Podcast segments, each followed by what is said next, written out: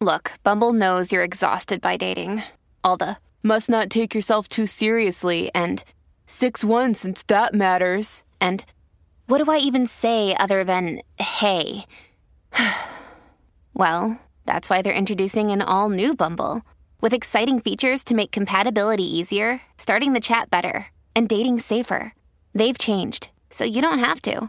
Download the new Bumble now. Before we, we get going, I just want to admit to you, my friends, and the internet at large, I've been playing a lot of Fortnite recently. Okay, bud. What's your favorite emote? Is it no build? Um, uh, but my favorite emote, uh, I don't know what that means. Uh, Okay, so you haven't been playing that much. I've, I've played twice in my life, and I know what no. Oh, build oh no! is. So, oh no, no build. Like they, they that only lasted a week or whatever. Oh, God. Um, oh, uh, I guess yeah. I don't know Fortnite. Uh, the the new thing is they've got the Dragon Ball people in it. Ah. Goku and his And friends are there. Yeah. Um, and the new emote is the fusion dance from Dragon Ball Z. Excellent. uh, where like you fucking line up and you can get another person Oh, to line up good. with you and you do you do the dance together. That's great. So I'm just I'm just playing through. I'm trying to unlock all the Dragon Balls so that I Mm-hmm. can get the Shenron glider, Mhm. and then I will probably not touch this game again until they do like some uh, like the Parks and Rec crossover or whatever the fuck thing You will can get a me to little come crawling back. Yeah. Uh, I saw a tweet that was f- fucking Mark Zuckerberg standing in front of like the Eiffel Tower in the metaverse. God, whatever. yeah. And then someone quote so tweeted and was like, "This sucks. You can be Goku with a gun in Fortnite." Yeah. That's the thing. I my conspiracy theory is that Mark Zuckerberg does not want Meta to succeed. He doesn't It's actually a- believe it's in a- it. the producers. He has so much Oh, money wow. to make it aesthetically pleasing, but he's choosing not to. I- He's he. It all looks bad. My- Facebook looks bad. My Meta looks theory bad. is the the reverse. Actually, I kind of think that he thinks ugly things look good. He's Mm. had that haircut Mhm. for years, and he's a billionaire. He can pay people to have taste for him, but he insists on looking like an alien in human skin. That's true. Gosh, if it if it looks good at all, if there were any attempt to make it interesting or fun, like it would be very easy to fool people into using Meta. I mean, Liz knows this. I'm always right on the precipice of buying a VR headset so that I can work in a VR Kmart. Because in a VR the Kmart. videos you sent. I've, I, I've been getting really into like someone built a Kmart in VR chat, Uh huh. and you could just go work in a Kmart and then walk over and get a fucking hot and ready at the Little Caesars in the Kmart. You can go to Olan Mills, get your picture taken in the Kmart. like most technological advancements, it is for fucking. The- Oh, the, so the tech okay. is for fucking. I Yeah. just want to work in a Kmart. I just want to. But want you to. can fuck in the Kmart, and that's why they made it. and I, I was always I was too young to fuck in a Kmart. when they were around, yeah.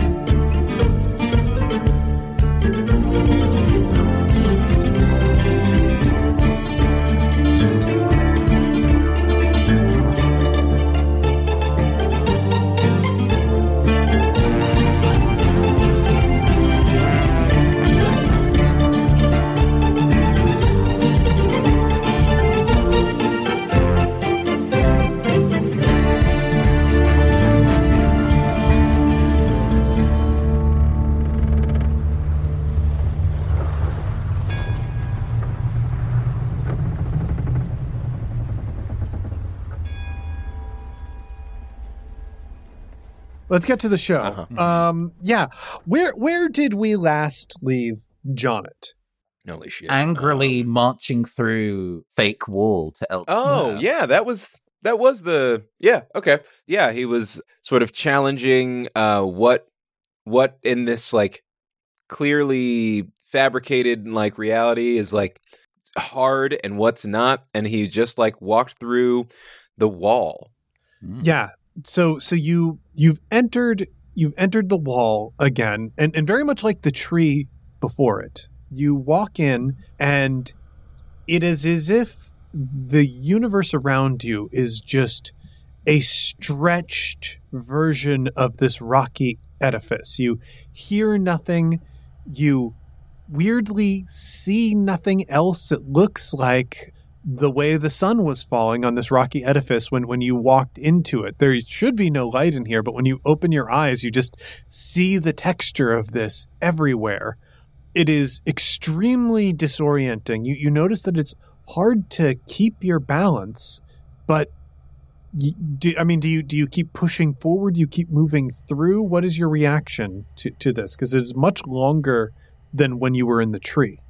Well, um, if everything kind of looks like this stretched out rock face, is there any sense of like depth or or like if John reaches his arms out, does he touch anything or is it just like a void of space with like this this texture?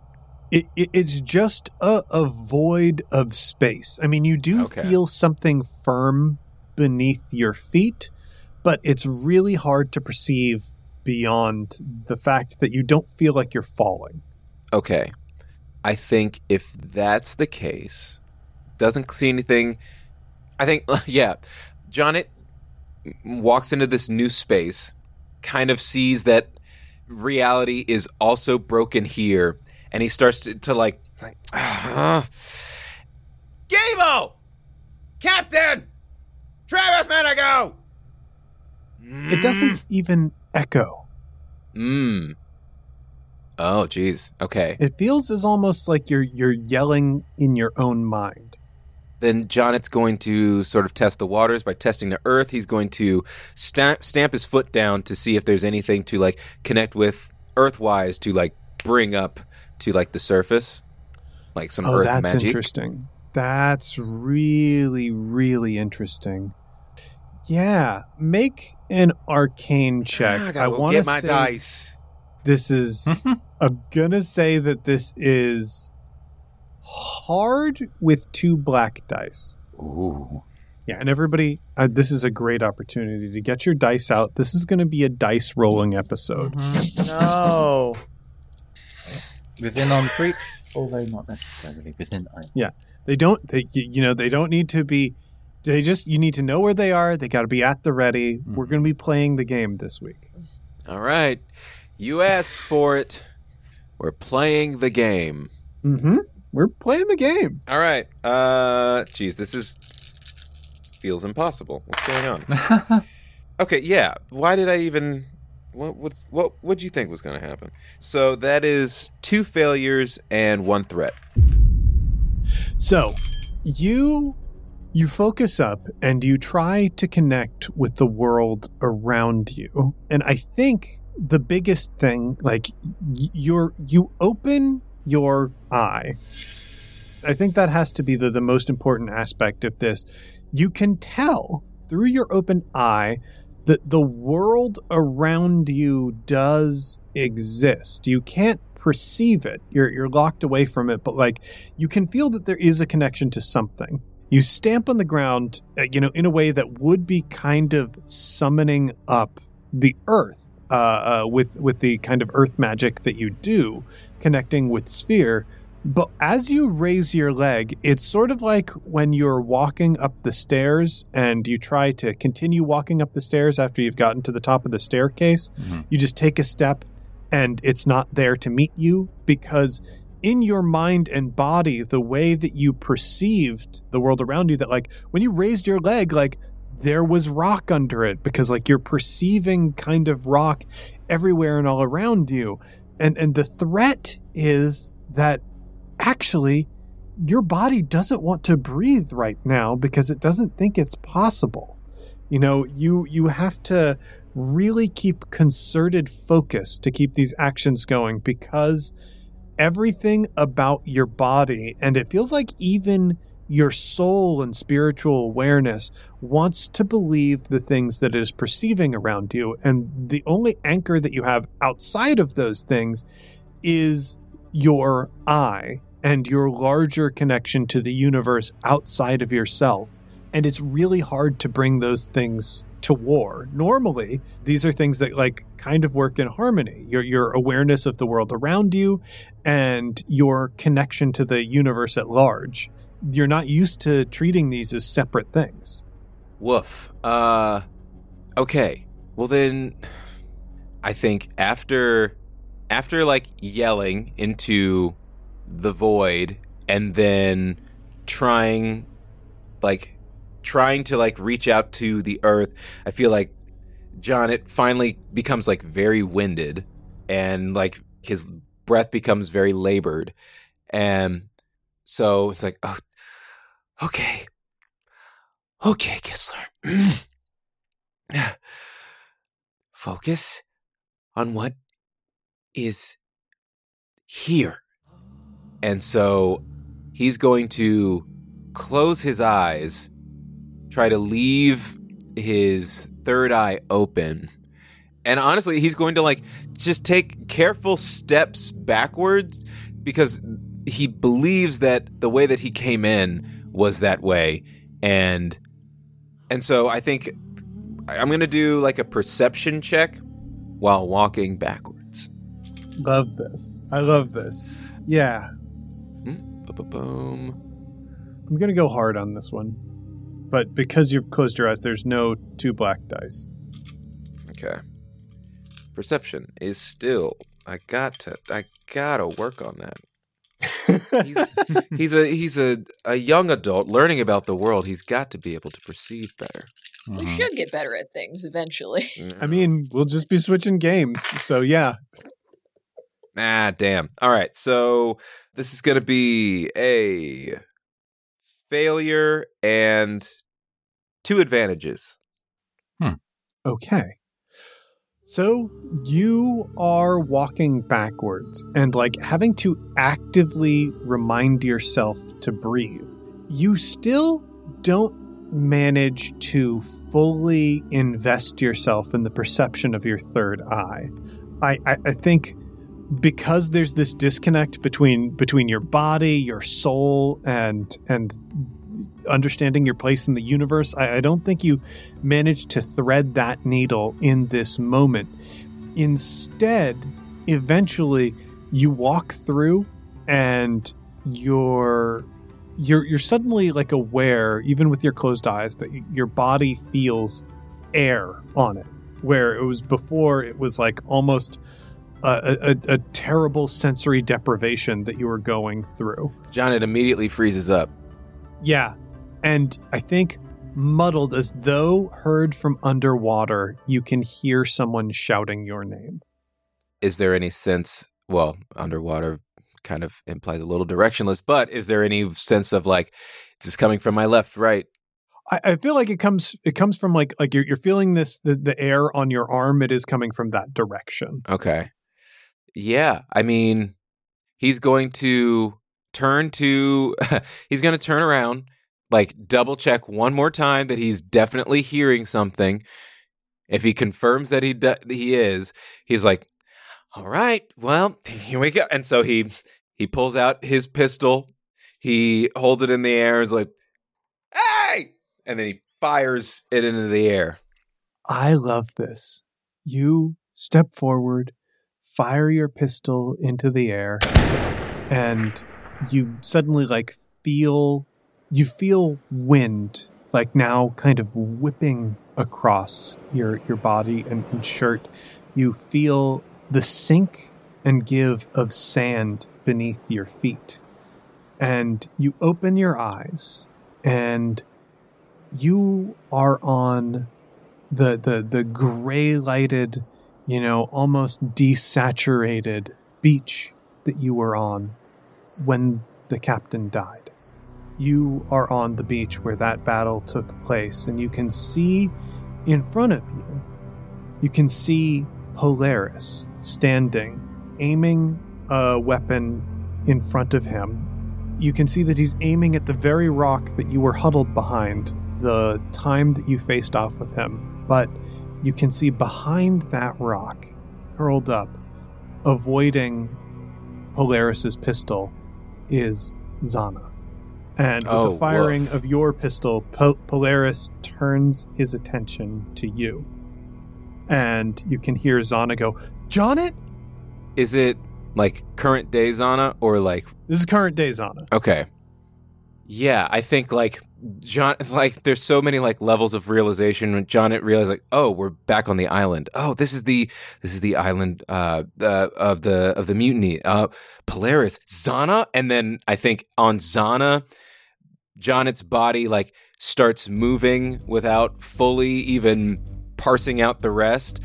Like, I assume, like he's going to like run. yeah, I think like He's like, Zana snaps back to Polaris and then like starts running in the opposite, like uh away from Zana's like boulder, rock, whatever, and he's just going to fan the hammer at Pol- at Polaris to just immediately become a distraction and is like, all right, we're going. Ooh, I love this. Roll your attack. Yeah. Uh ranged. Oh man. Okay. Uh what's this against? Um, so this is going to be a two purple. This is like an average roll. You're at like kind of close range. Okay. All right. This is going to be one of those days. so, uh, just just a weird roll. Four, uh, five advantages, and then the rest is a wash. Uh-huh. You move into a dead sprint. I love Can I? I love running an anime. I know it makes no sense, but there's something really viscerally satisfying about like watching a character tilt forward to Mhm. run. And I think especially in this environment where there is a sharpshooter that you are squaring off against. Jonet is simultaneously trying to move as fast as he possibly can and keep himself low and small as a target while also trying to call attention to himself. There's this very quick running across the sand where you can see Polaris has like trained his pistol on you and is now tracking you. You lift your pistol in return and you're firing at each other. Polaris needs to step back because of where you're placing your shots. You need to make sure that you're moving in a zigzag pattern so he can't track you. There are rocks and things that that like litter this beach that you have to duck behind and it's a very similar situation to the first time that you squared off against Polaris in having to jump from object to object. But you are also being an older brother in this moment. You are trying to make sure that that attention has to stay on you, that he has no time to refocus on another target. And also, you don't just have a knife like you did on that day, you have your pistol. You have every skill that you have acquired in the months that separated you from that moment that made you feel so vulnerable and so terrified. You also have the familiarity with danger. As Polaris's bullets whiz by your head and blow up the rocks behind you as you feel the sting of the shrapnel from that sand and rock getting kicked up and sprayed out, your only thing is focusing on how do I survive? How do I create opportunities for myself, opportunities for my sister? And your bullets manage to force Polaris into moving. You're not quite hitting him, but you're putting enough pressure on him that he cannot simply pin the two of you down.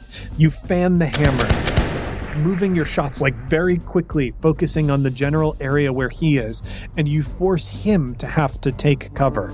You know there are just seconds that separate the time you reloading and him reloading, and you have to make the most of that time. With this, like, moment, I'm, I'm going to say, like, we are with you as you reload. It is a moment of relative calm because of the time you've bought yourself. What do you do with that? What are you thinking? Is Jonet's still on the beach before the tree coverage area?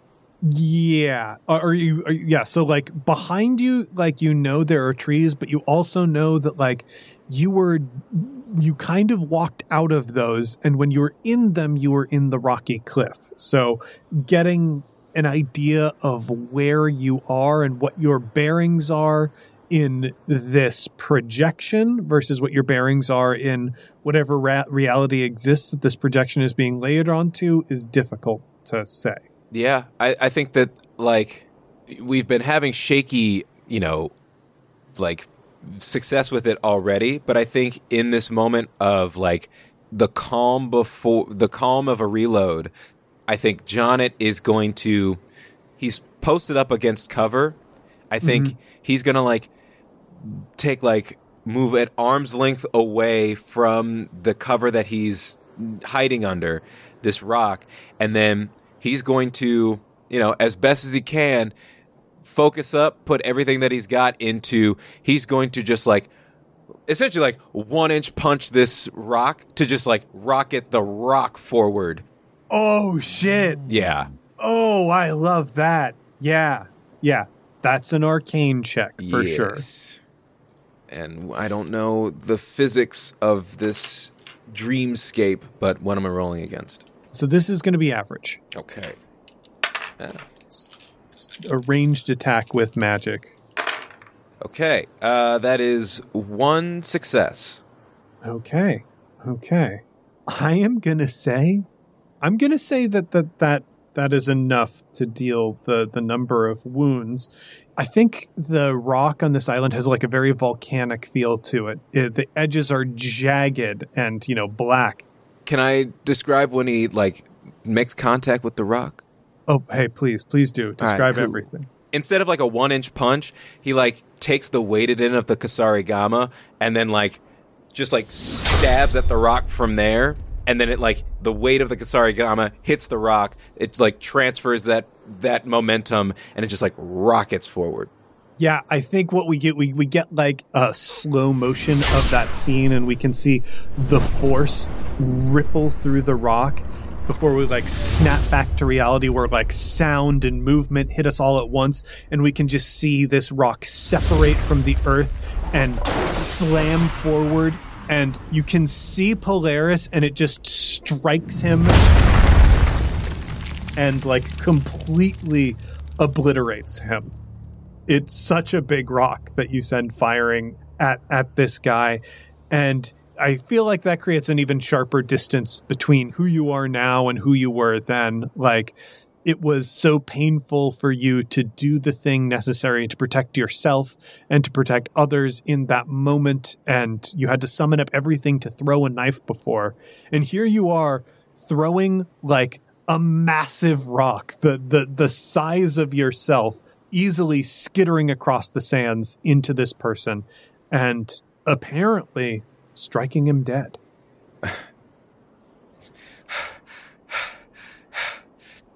And so I think Jonet is, yeah, I think not going to leave anything up to chance. He's going to like check the the space where the body would be, and I think Polaris, and then Make a perception check. okay. Uh, what am I? Three purple, hard. All right, thank you. Quick rolls. What is going on?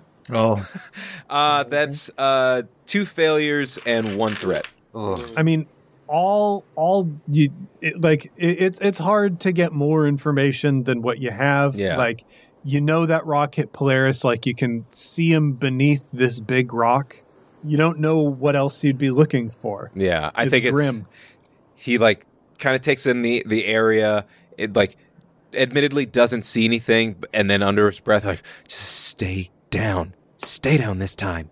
And so then uh, he immediately whips back and starts like sprinting towards where Zana was behind this rock, and he's just like, Zana, Zana, what are you do- what are you doing here? Serious? How are you here?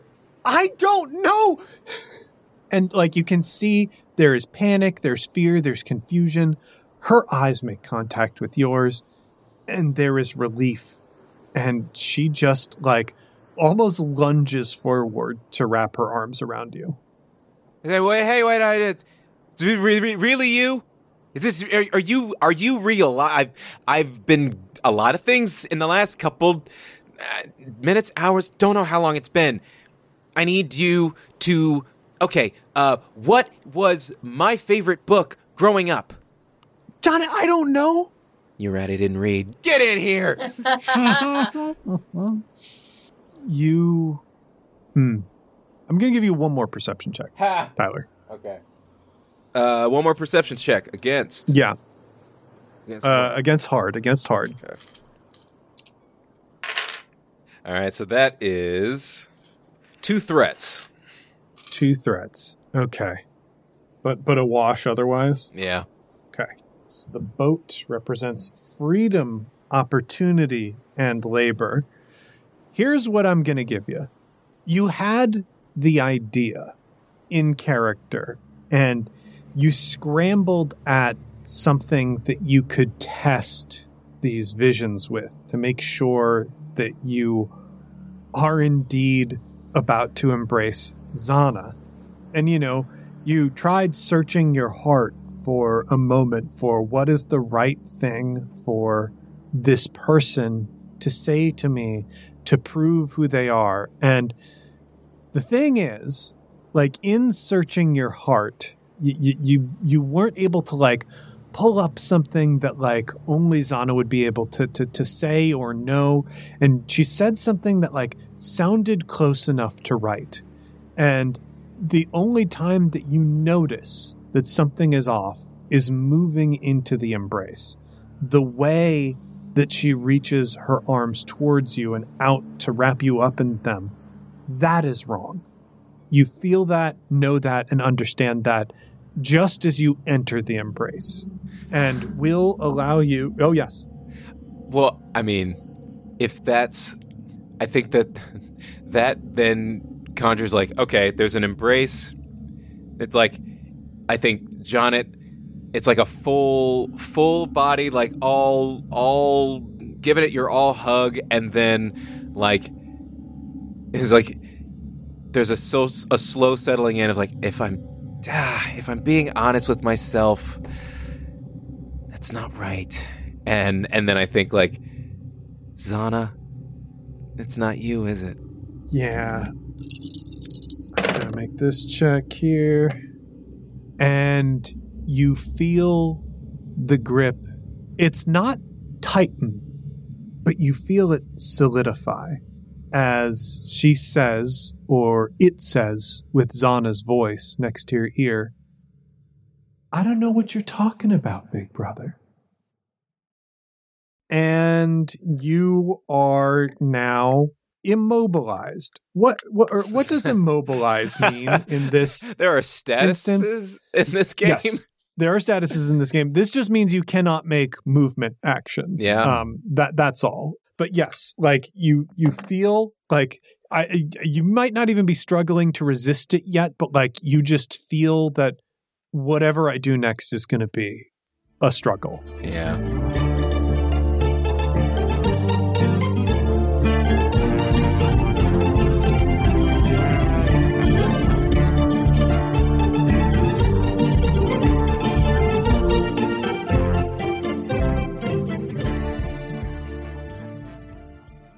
Hey heroes, it's James, your game master, and welcome to the midroll. I want to wish everyone a happy holiday season and remind our dear listeners of the upcoming holiday break. There will be an episode of Skyjacks next week, but not the week after. And we should be back in business the week following that. I want to remind everyone that we are closing in on the deadline to apply to be the host of the One Shot podcast. So if you or someone you know could be the next host of One Shot, be sure to follow the link in our show notes to see the job description and the requirements we have for applying. This is an extremely rare opportunity, and I know it's one of those moments that people's imposter syndrome kicks into high gear. Do not let that hold you back. And if you've got a friend who should do it, don't let it hold them back either. Finally, since it is the holidays and people are shopping for loved ones, I will humbly request that you take a look at the Ultimate RPG Guide series. They make excellent gifts for fans of RPGs because, as we all know, we love to buy our own RPG books, but it's rare that people buy RPG accessories for themselves. So be sure to check out the Ultimate RPG Character Backstory Guides, World Building Guide, and Gameplay Guide. And if you need new games, be sure to check out the Ultimate Micro RPG Collection. And while you're looking for those things, you can check out my upcoming product, the Ultimate RPG Campfire Card Deck, which is a mini game that can be played within any RPG campaign to help your characters establish stronger relationships, learn about each other's backstories, and explore your game world. That's not coming out until August of 2023, but you can pre order it right now. And pre ordering really helps out book sales because it makes retailers buy more copies. As always, a huge thank you to our backers on Patreon. You make this show possible, and especially the top notch audio production that you are getting from Casey this episode. If you like what you're hearing, please head over to patreon.com slash one shot podcast and sign up to support us.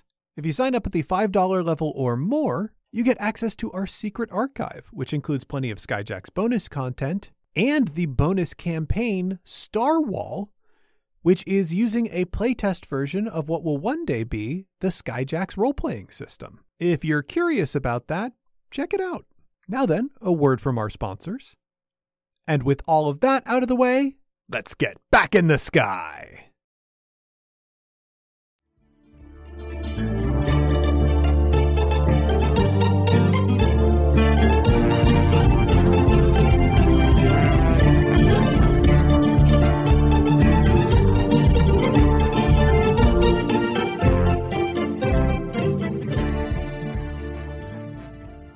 Let's cut over to Travis. Hmm. Travis, you stand before the Forest Queen. Welcome home, son. It's been a long time. Perhaps since we have stood before one another, but not since we spoke. Do you notice anything different? Mm. My son, you always grow, whether you are in my presence or away from it. That has been one of the joys of raising you. You are always in a state of change. Though I will admit, when last we spoke, you were in a state of distress. This is why, this is why I have brought you back home. There's much that we must sort. For the first time in a long time, I agree. I can't remember if I described this before. I believe she did invite you to tea, and we have these like teacups that have grown up out of the table that are blossoms. And they filled with a mixture of nectar and water that just like formed into this perfectly sealed cup. Uh, she'll she'll reach to the table and take a sip and gesture, "Please, I believe this conversation should happen when we are both comfortable. Again, I agree. We're on a roll. I know that you have faced much difficulty, my child. More than once recently, I have had to intervene to preserve your life. And what if you don't? Then what?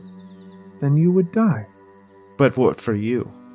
Well, it would mean what your death would always mean grief for me, William. The reason that I reach out to you now is those moments where you came to touch the edges of death.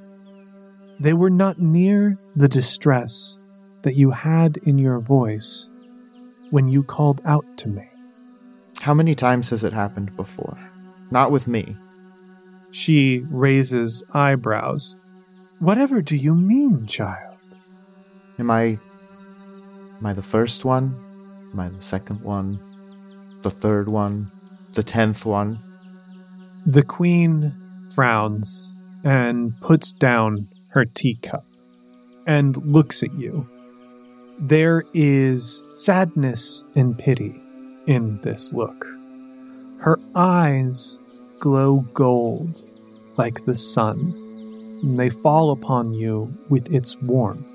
As much as you recoil from her touch or any tenderness that she might offer, this warmth is undeniable. And I think I think part of that might feel sickening or chilling. Oh, my child, I did not want you to know. This is one of the burdens that I carry. Hmm. You have felt a taste of eternity, but it is my life, my lot as queen. You are not the first. In many ways, you are not the hundredth. However, in others, you are a first. You are not the first William. You did not lose the first Margaret. But you are the first to be Travis Madigo. And he is a fascinating man. Again, I can't help but agree. And did you bring her back? Was that you? I'm sorry? Margaret, did you bring her back? You had mentioned the maiden in your call. Margaret has returned? Yes. That explains so much. No wonder you are so distressed. Oh, my child. I I cannot imagine the pain that must have caused you. No, I would never put you in such a position. Hmm. To take away the thing that you love for so many years, just to parade it in front of you again, that is not my cruelty. No, I suppose your cruelty is different. But do you know who could have done this? There are many who possess different powers. I have dominion over the forest. I have influence over its inhabitants. Every life, every death within it can be a part of my domain. There are those who have dominion over the river. My suspicion it would be that it was one of them, whether it was the river itself, the cutting stones, or the Rusalka. You probably have a better idea than I. I did not know the maiden walked among us once more, but you did. Clearly, some force separated me from that knowledge, but not you. Well, it se- it seems like we each hold two pieces of the same puzzle because I knew she was back and you didn't. And you knew that she was the maiden and I didn't. My son, how is it possible for you not to know that? It is funny. Every time I welcome William into my home and into my heart, though he has heard the stories that preceded, always chooses to injure me in the same way. You are William. You are my son, the son of the forest queen, which can only be the changeling. And you loved Margaret, who can only be the maiden. Maybe maybe it's something that I knew all along. Maybe it's something that I knew and forgot because I've spent so much more time being someone else than I ever spent being William. She stands up and walks over to you. The way the Forest Queen chooses to present herself is circumstantial. She cannot be said to have a height the way that Gable does, but she towers over you the way an oak might. Yet she is also within arm's reach, the way the branches of a willow might. And with caution, she places a delicate hand on your shoulder, and then another upon your brow, and sweeps some of the long white hair out of your face. It is true. It is true. You have spent a long time running away from William. I I bear some responsibility for this. In the past, William has simply perished in the river. But I could not bear to do that to you. Not again. Why not? You are different. There are many ways you are the same. The Williams that I have welcomed in the past, I have welcomed as true innocence, cast away from the world of man. But you, while you were cast away, you were no innocent. The world had touched you, harmed you, in ways in ways that could not be taken back. You were already a man when you came to me. But you made an offer, a request for the same kind of shelter I had offered to babes in the past to be my son. And so I opened the forest to you. And all the time that we spent together, I knew you as a man. I saw you in ways that I was never able to see the other changelings. And when you were in that water, your hands and arms intertwined with hers, and I saw the rushes begin to overwhelm. I could not stand to see it happen again, and I could not stand to see it happen the first time. And so I reached out to you and pulled you away. And in saving you, of course, I drove you away from me. Now, if I'm not the first William, and she's not the first maiden, how many other forest queens have there been?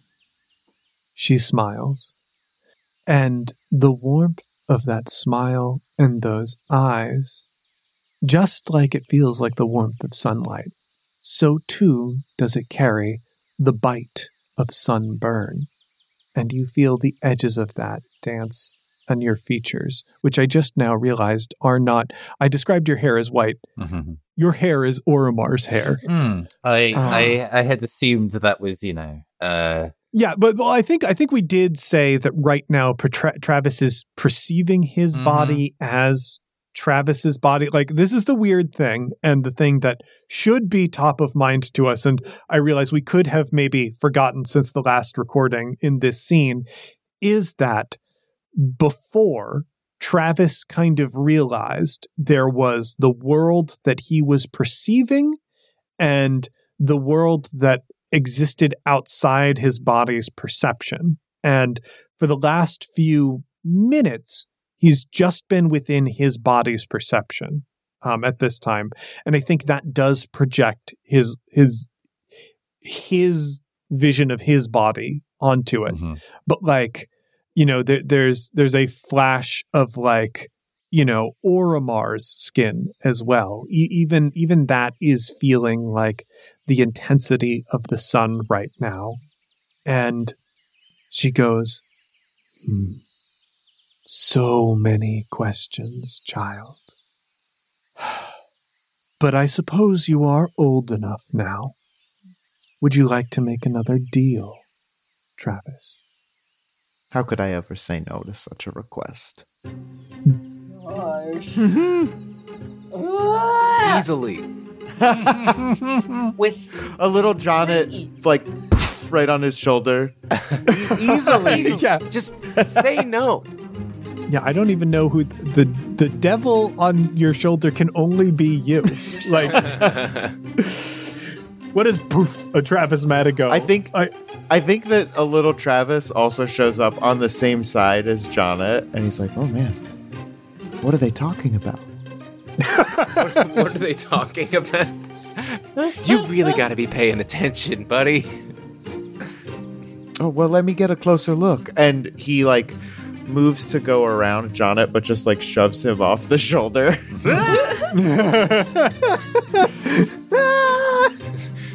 Projection Jonet falls for a full hour. Physics work different.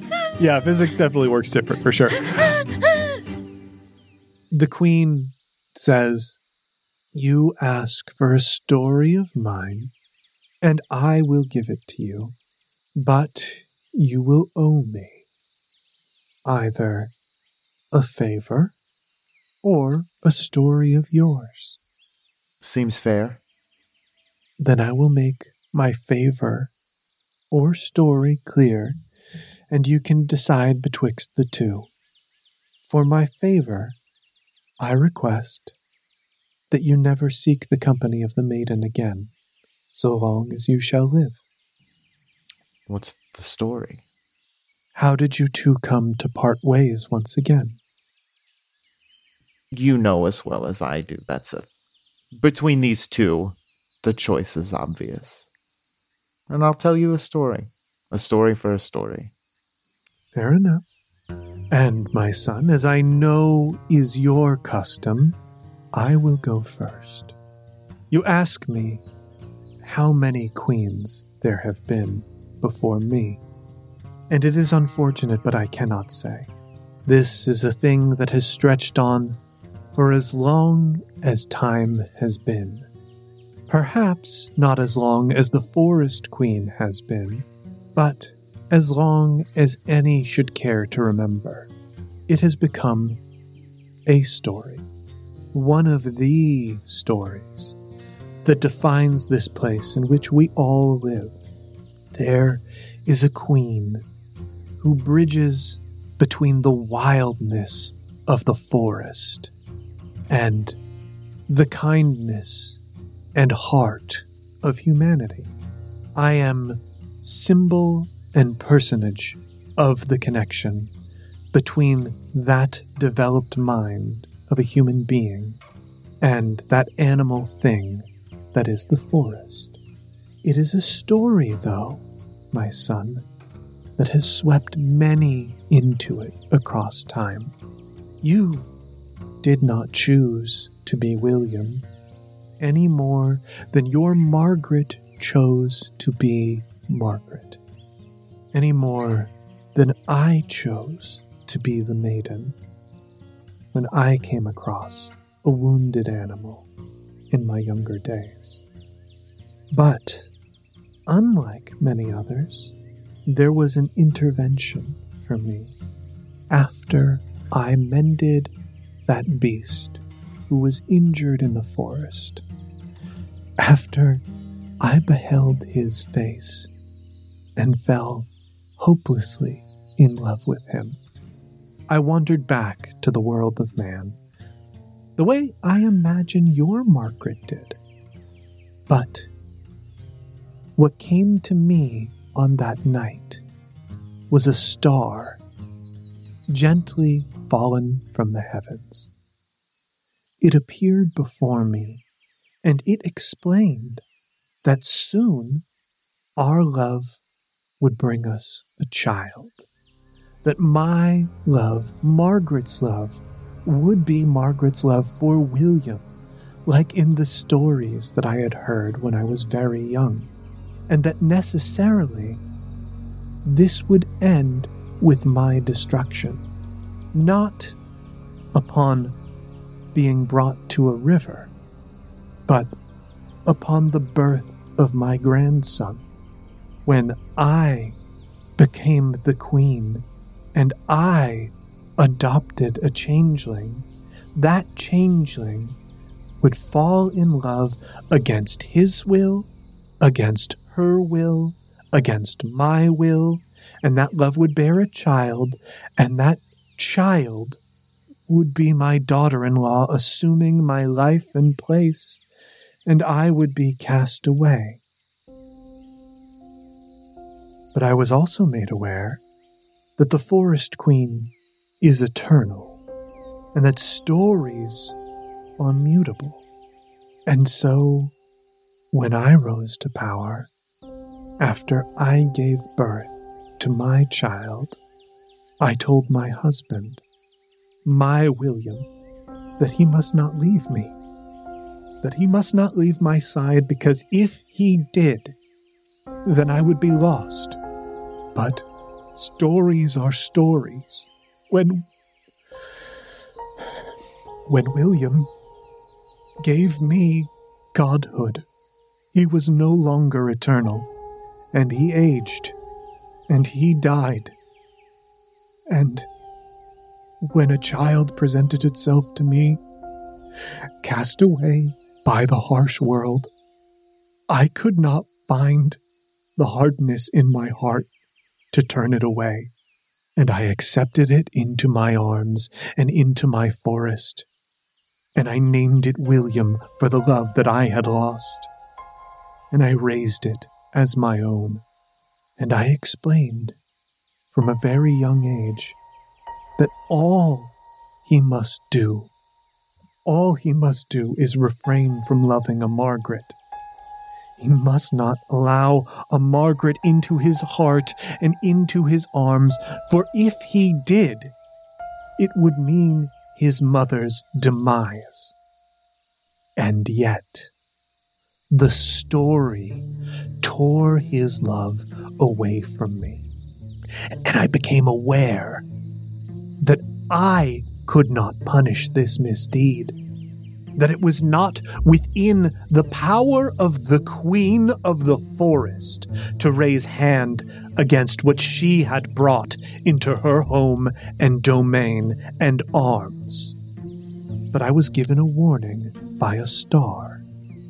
And so I sought another lumen to raise hand for me.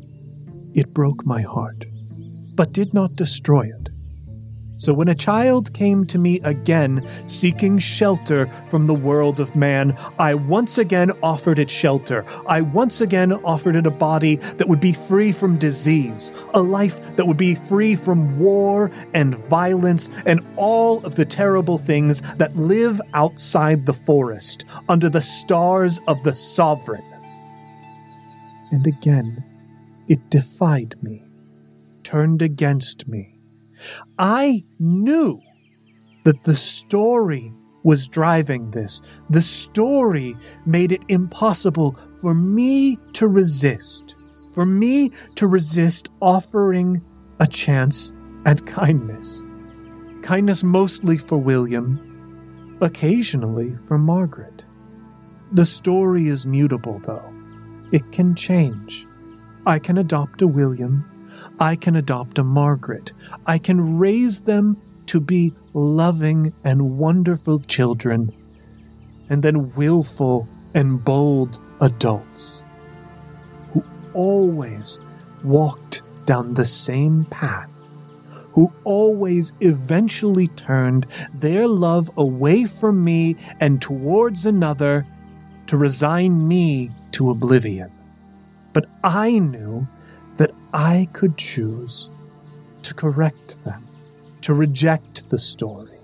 So I knew, no matter how many iterations it took, that eventually someone might be able to change the story further.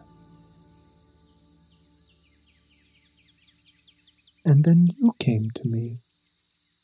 William, you came to me. I like to think, before the stars fell, there was a time when mayhaps your first mother, your mother in the world of man, would have seen that she was unfit, that the scars that they gave to you before you came to me might never have touched your skin. But I also know, had they not done that, those terrible things, and that awful world you were raised in until the stars fell, and after, when unfathomable cruelties were wrought down by a shattered heaven. Had you not come to me, that wounded thing, and had I not opened my arms to you after you were already a man, then I wouldn't have found it within myself to try and save you. But I did. William, I did. And so you grew. You grew for 200 years near. To be you, and to eventually become this thing that you've made of yourself, Travis Madigo. And you've lived, and I have lived. And I know now that you've not brought yourself to love me in the way that I still do you. I know that you see the things that I have done out of necessity for us both are some injurious and odious thing visited upon you. But they are done out of love. William, I could not bear to see you perish. Not even for the love in your own heart, but for the love of a story. And so I plucked you from that river. I got to pluck you from that river because you came to me not in the river before. I really think that's the key of it. When I find you as a babe, you are a babe amongst the reeds. And this time, you are amongst the reeds as a man. And that has given us all of this time, even if we have not been able to spend much of it together, and even if much of it you have spent willfully spitting towards my hand. If you do not run towards Margaret now, the story will not continue. You will be free, I will be free, and your Margaret will be free as well. I do not know how many other queens have worn this crown and have ruled these forests. But I do know that I am the first who has rejected to be controlled. And I think you might feel some sympathy for that. If you wanted to tell me that I was your favorite, you could have just said so.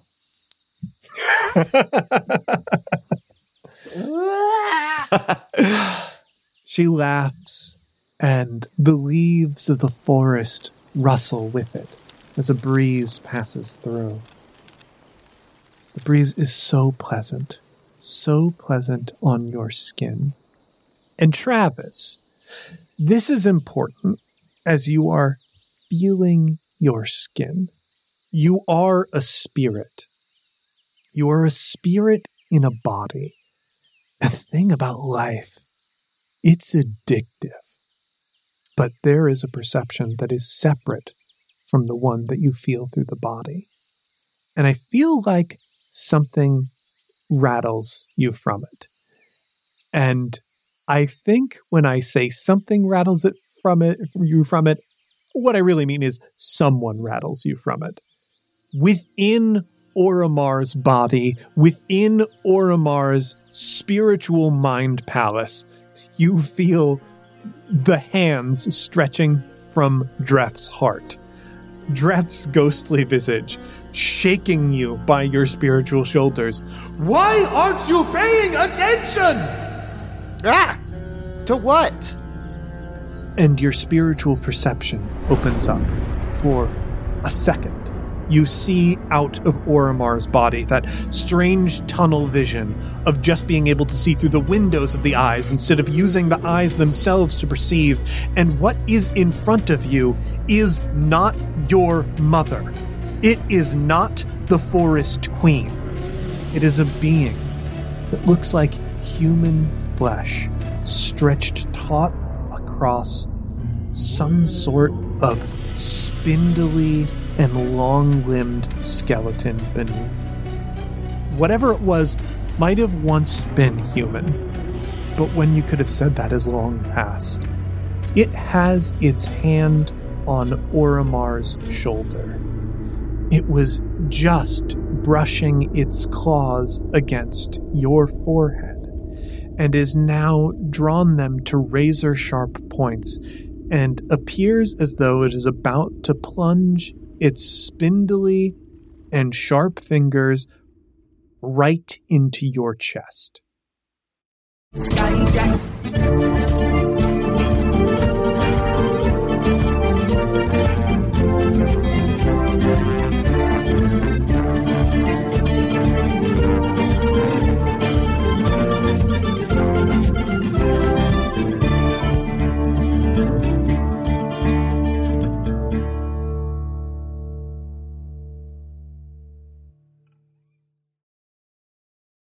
We see like a port. The ship is docked. There is a huge crowd of people on land and up on the Uhuru.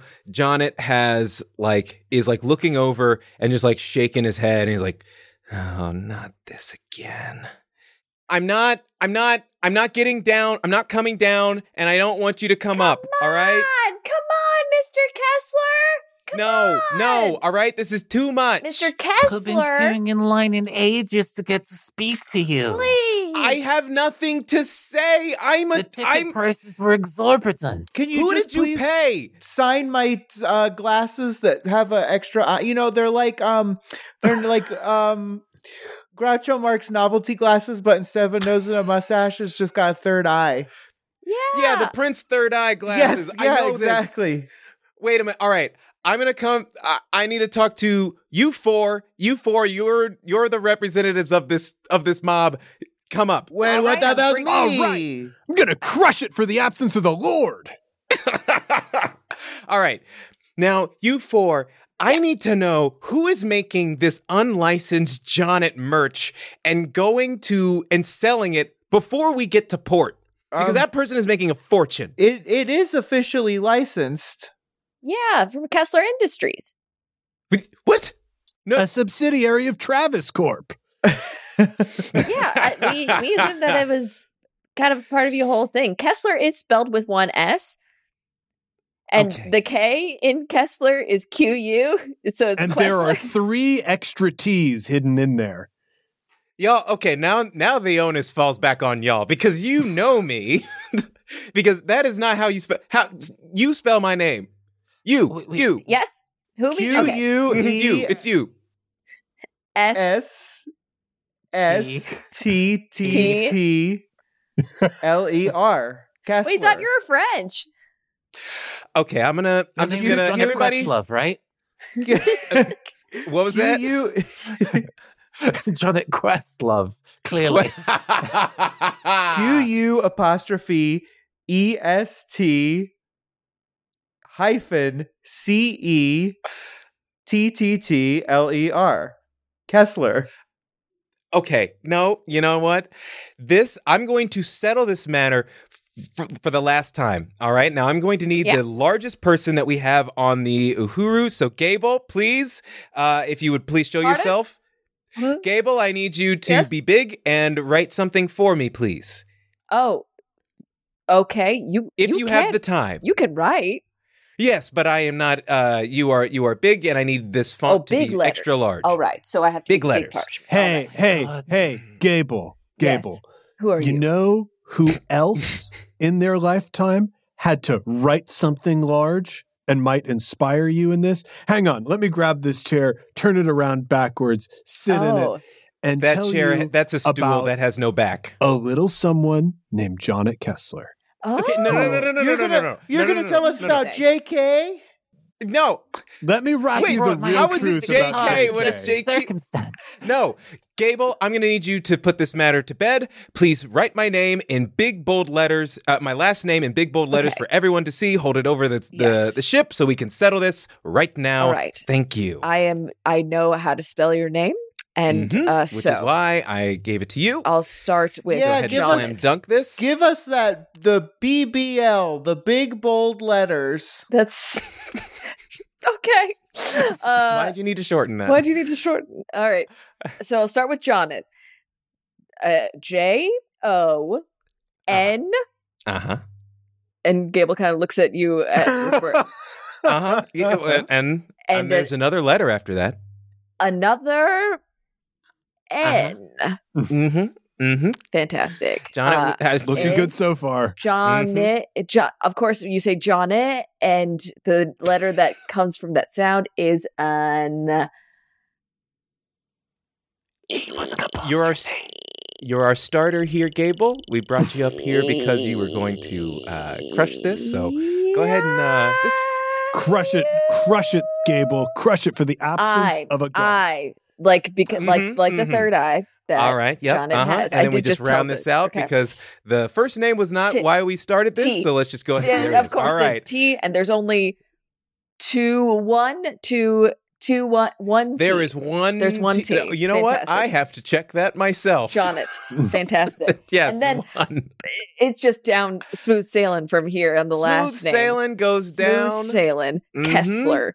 Uh, uh, Mhm. Easy. It, you, Uh-huh. it's, say it, spell it how it sounds. Right? Gable, I'm going to stop you right Okay. there. Uh, Gable, you know what? Um, you're relieved. Um, Thank you. I I'll would, do, I, I will spell it. I do. I would love to hear a little bit more about this uh, person that they're talking about. I feel very proselytized right now.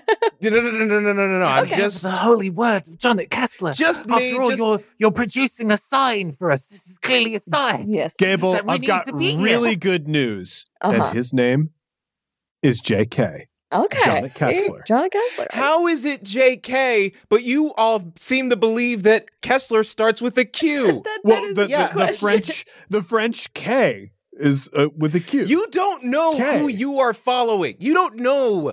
Like you you're using this as an you're using me as a vessel for your worries and um, your fears. I but you need think I know who John Kessler is. I have a personal to relationship with booted Jonet Kessler. off the ship into the water, into the sea. just like a huge like like sea monster rears up from the ocean and just hump Swallows it and Oh. sinks slowly down. Uh, I just wanted to tell Uh, you that I absolutely do. I I didn't. I, I spelled it bad on purpose. To you do that, Gabe? help you think of the next thing to get them off the ship. That is, Uh huh. that's what I did for Mhm. you. Gable, we can we can we can work this out Yeah. uh, later, but for now, I'm just gonna need you to get these uh, religious fanatics off of our ship, Okay. so we can just uh, we can just take up anchor and get out of here. Fantastic. And just just for to prove that I know, could you spell your last name? me? You want me to spell my name? Just to prove that I know. you want me to spell my name? just to prove Okay, that I know. fine. My name is spelled. The end of the segment. we black out. Skyjacks. I like that nobody committed to spelling Jonet's name there. At least nobody called him Jonit in that one. Joni, Joe Nut. All Joe all- Nut.